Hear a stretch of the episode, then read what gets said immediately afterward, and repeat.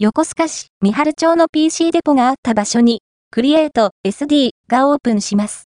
たくさんの読者様より情報提供をいただきました。横須賀市三春町にオープンするクリエイト SD は、2024年1月まで PC デポスマートライフ横須賀店があった場所にオープンするそうです。この三春町一帯は、横須賀初のドライブスルー店として、人気のスターバックスコーヒーや、移転した PC デポスマートライフなど、新しいお店が続々とオープンしている地域。クリエイトがオープンとなると、さらに便利になりますよね。なお、オープンは2024年3月22日に予定しているそうです。提供写真店舗外観には看板など取り付けされていませんが、通り沿いには看板が取り付けてあり、遠くからでも見やすくなっています。3月のオープンが待ち遠しいですね。